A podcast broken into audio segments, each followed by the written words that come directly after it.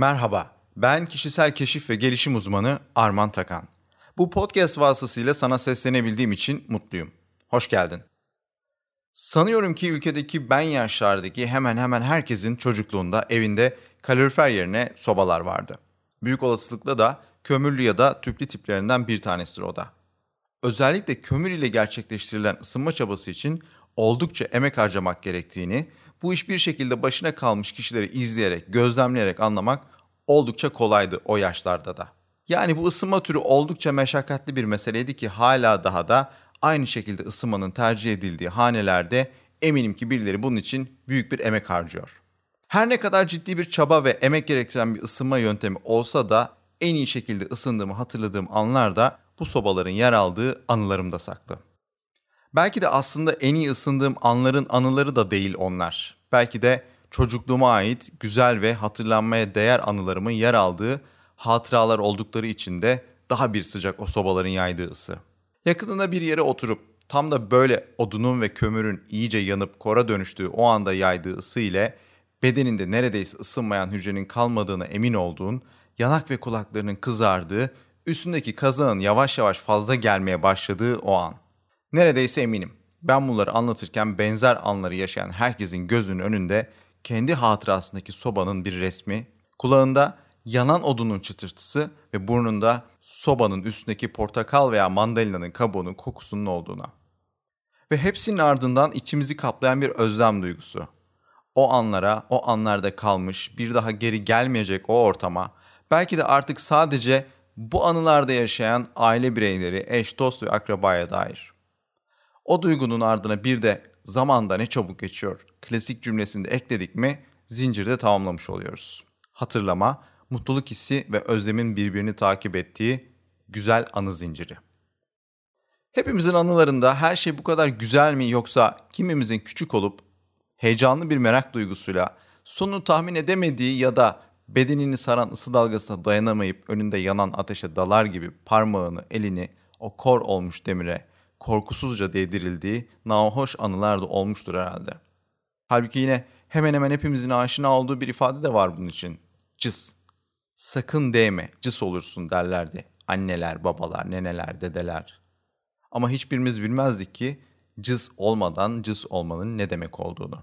Parmağımız veya elimiz o yanan metale değmeden pek de anlam veremezdik sıcaklığın ne ve ne demek olduğuna. Değdiğinde ve devamında nasıl bir hissi ve daha sonrasında nasıl bir acısının olduğuna.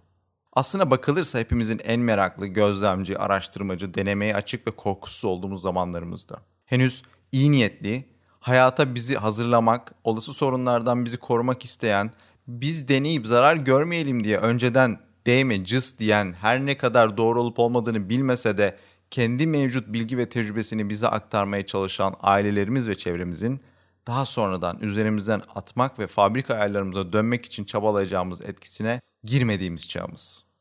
Yaptıkları kötü bir şeymiş artık hiçbirimiz onların yaptığını yapmıyormuşuz gibi anlatsam da tamamen iyi niyetli bir çabanın içerisinde olduklarını söylemek ve haklarını da teslim etmek gerekir aslında. Ancak az önce dile getirdiğim ve bugünkü bizi biz yapan ya da o çağımızda farklı bir şekilde ve yönde etkilendiği için aslında etkilenmeseydi bugünkü bizin daha farklı olmasına neredeyse kaçınılmaz şekilde sebep olacak olan meraklı, gözlemci, araştırmacı, denemeye açık ve korkusuzluk gibi özelliklerimizi yitirmemize sebep oldular.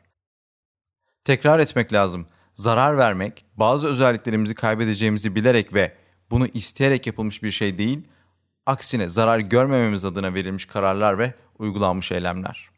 Tamamen merak, gözlem, araştırma, korkusuzca deneme eylemlerimizden doğabilecek olası sonuçlardan zarar görürüz korkusuyla verilmiş önleyici kararlar. Doğada da diğer canlılar arasında da gözlemleyebileceğimiz bir koruma içgüdüsüyle yapılan eylemler olmakla beraber yine doğada belki de çok daha az gözlemleyebileceğimiz zaman zaman aşırıya kaçmış davranışlar. Şüphesiz ki dünya üzerine yaşayan birçok canlı türü yavrularını korumak adına içgüdüsel olarak birçok davranış ve eylemi benimsiyor. Çünkü insan dışında hemen hemen tüm diğer canlı türleri açısından bu koruma içgüdüsünün altında türünü koruma dürtüsü yatıyor. Türünün yaşamını sürdürdüğü coğrafyada yaşayan ve piramidin daha üstünde yer alan canlı ve yırtıcılardan korumak istiyor yavrusunu. Başkasının herhangi bir öğününde ana yemeği olmasın diye.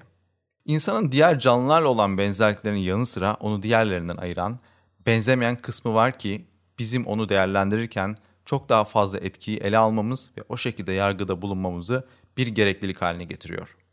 Birçok canlı türünde farklı boyutlarda ve işlevsellikte olmasına rağmen insan beyni ve onu kullanma yeteneğimiz bizi tüm canlılardan ayırmaya yetiyor. Elbette ki bu gezegen üzerinde varlık göstermeye başladığımız andan beri aynı beyin kullanma becerilerine sahip değiliz. Bizim şu an hayal bile edemediğimiz bir ortamda, şu an artık nesli tükenmiş canlıların bile hala varlık gösterdiği, çok daha hatta neredeyse tamamen savunmasızca sürdürülen bir hayatı yaşayan atalarımızdan söz ediyorum.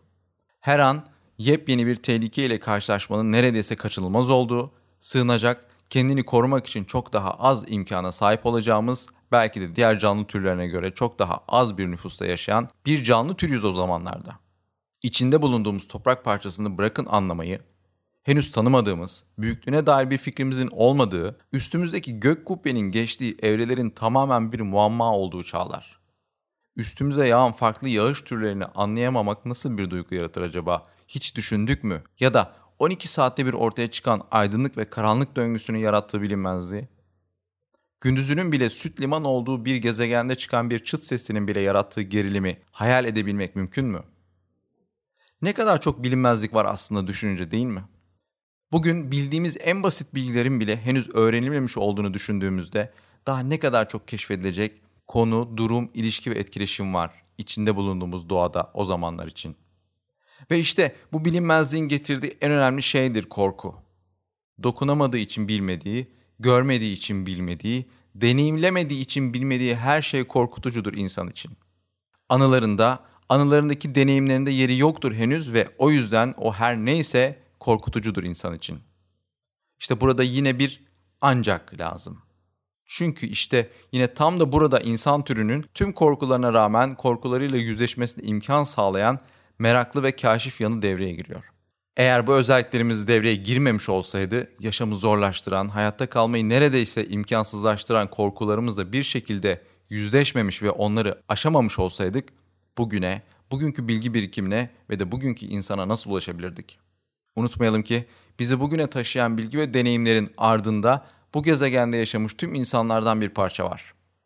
Her bilgimizin içinde onlar için bedeller ödemiş milyarlarca insan var. Bugün sahip olduğumuz bilgi sadece bir ırka, bir ulusa veya bir topluluğa ait değil. Bu gezegende var olmuş tüm medeniyetlerin izini takip edip mirasını sahiplenmiş herkese aittir. Peki insan türünün atalarının geçmişteki çabaları ve bu çabalar neticesinde elde ettiğimiz deneyim ve bilgiler bizi buraya taşımışken daha fazlası için çabalamaya hayatımıza yer yok mudur?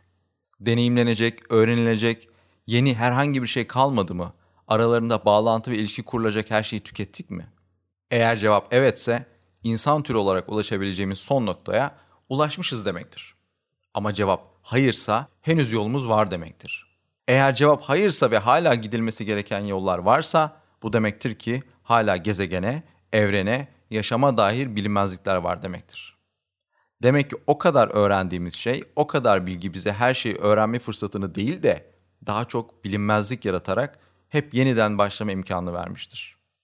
Meraklanacak, gözlemlenecek, araştırılacak, tekrar tekrar denenecek daha birçok yeni şeyin kapısını araladık demektir. Kapı ardına kadar açılmadığı sürece de bu döngü hep devam edecektir. Aynı ilkel atalarımızın korkusuzca deneyimlemelerine sebep olan o özelliklerimiz aynı amaçla içinde bulunduğumuz yaşamı ve aslında sonunda kendimizi bulma çabasıyla kendini tekrarlamayı sürdürecektir. Eğer sadece bizden öncekilerin elde ettikleri deneyim ve bilgilere bağlı kalmış, saplanmış olsaydık bugün ulaştığımız noktayı hayal bile edemezdik. Eğer geçmişteki tüm kötü hastalıkların acısına, yaşanmış sonlara, denemelere, savaşlara, kayıplara ve başarısızlıklara saplanıp kalsaydık daha iyisine olanak sağlayacak hiçbir gelişmeye ulaşmamız söz konusu olmazdı. Yani geçmişte birileri dokunma yanarsın dediğinde dokunmasaydı, dikkat et düşersin dediğinde denemeseydi, başkaları yapamadı, başaramazsın dediğinde cüret etmeseydi bugün hiçbirimiz bu hayatı deneyimleyemezdik. Eğer geçmişte birileri onlara kurulan bu ön yargılı, korkutucu cümleleri dikkate alsaydı, bugün daha fazlasını isteyen, daha meraklı, daha araştırmacı, denemeye daha istekli ve her şeyden öte de daha korkusuz nesiller asla var olmazdı. Eğer geçmiş nesillerin bizleri korumak adına istemeyerek de olsa yansıttıkları korkuların tamamını sahiplenseydik sadece korkmuş olur ve bugün asla var olmazdık. Her ne kadar en iyi öğrenme yolu deneyimlemek olsa da aslında hepimiz sadece deneyimleyerek değil, aynı zamanda gözlemleyerek ve yüzyıllardır da okuyarak ve şimdilerde de hem dinleyerek hem de izleyerek öğrenmeye devam ediyoruz. Dokunduğu sıcak sobadan eli yanan yaşıtını gören kimi çocuk dokunmamasını gözlemleyerek öğreniyor elbette. Ama kimisi de olaylar, durumlar ve konular arasında ilişkiler ağı kurmayı beceren zihnimiz sayesinde yeni deneyimler için meraklar üretiyor. Kimimiz gözlemlediği deneyimlerinden ve ailesi, akrabaları, eşi, dostu, arkadaşları, öğretmenleri ve benzeri birçok kişiden duydukları cümleler ile ürettiği endişe ve kaygılarla yeni deneyimlerden korksa da kimimiz de etrafımızdaki aynı kişilerden duyduğumuz cesaret verici cümlelerle denemekten ve sonucundaki olumsuzluklardan korkmuyoruz. Kimimiz düşmeyi, yaralanmayı, yapamamayı, ulaşamamayı, başaramamayı denememeye yetecek kadar kaçınılmaz bir sonuç olarak görsek de kimimiz de bunların seçimlerimizin bir sonucu olduğunu bilerek çok daha hevesli oluyoruz denemeye. Doğan her insan her ne kadar benzer biyolojik ve fiziksel özelliklere sahip olsa da aynı zamanda da tektir. Aynen onun bu yaşama doğmaya aracı kılan ebeveynleri gibi.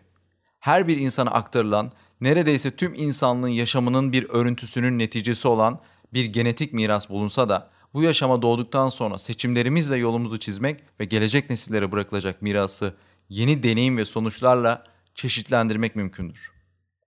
Önceki nesillerin koruma amaçlı korku yüklü cümlelerindeki gerçek mesajı anlamak ve başkalarının deneyimlerinden korkuyu körükleyen bilinmezliği ortadan kaldıracak dersleri almak asıl amacımız olmalıdır. Yaşanmış olan her deneyim onu yaşayanın o deneyimi yaşadığı zamanlardaki koşullarda deneyim sahibinin o zamana kadar elde ettiği bilgi ve tecrübesiyle değerlendirilmelidir. Çünkü herkes o ana kadarki yaşadıklarının, gördüklerinin, bildiklerinin ve deneyimlediklerinin bir sonucudur. Ne dünkü ne de yarınki insan bugünkü ile aynıdır. Bırakalım bir gün sonrasını, bir an sonraki insan bile artık aynı kişi değildir. Bu sebeple başkalarının onlarda korku yaratan deneyimlerinin izlerini üzerimizde taşımak kadar kendi yaşadığımız geçmiş deneyimlerin korkularını taşımaya devam etmek de bir o kadar yanlıştır. Zaman, zamanın seçimlerimiz sonucunda bize sunduğu deneyimler ve bu deneyimlerden elde ettiğimiz bilgiler yeni konu, olay ve durumlarda bir öncekinden farklı ve daha iyi şekilde karar verme ve seçimler yapma olanağını bize verir. Tek ihtiyacımız olan bu kez farklı yaparak deneyimlerimizden öğrendiğimizi kanıtlamaktır. İhtiyacımız olan korku dediğimiz şeyin büyük kısmının bize başkaları tarafından yüklenmiş ve sorgusuzca kabul ettiğimiz negatif duygular yığını olduğunun farkına varmaktır. İhtiyacımız olan, ihtiyacımız olanın korku değil, hem kendi hem de başkalarının deneyimlerinden ve bilgilerinden elde edilmiş bilgelik yüklü bir korkusuzlukla, cesaretle ileriye doğru adım atmanın, yaşama anlamlandırmanın en iyi yolu olduğunun farkına varmaktır. Bana vaktini ayırdığın için teşekkür ederim. En kısa zamanda yeniden buluşmamızı dilerim. Işığımız daim olsun. Sevgiler.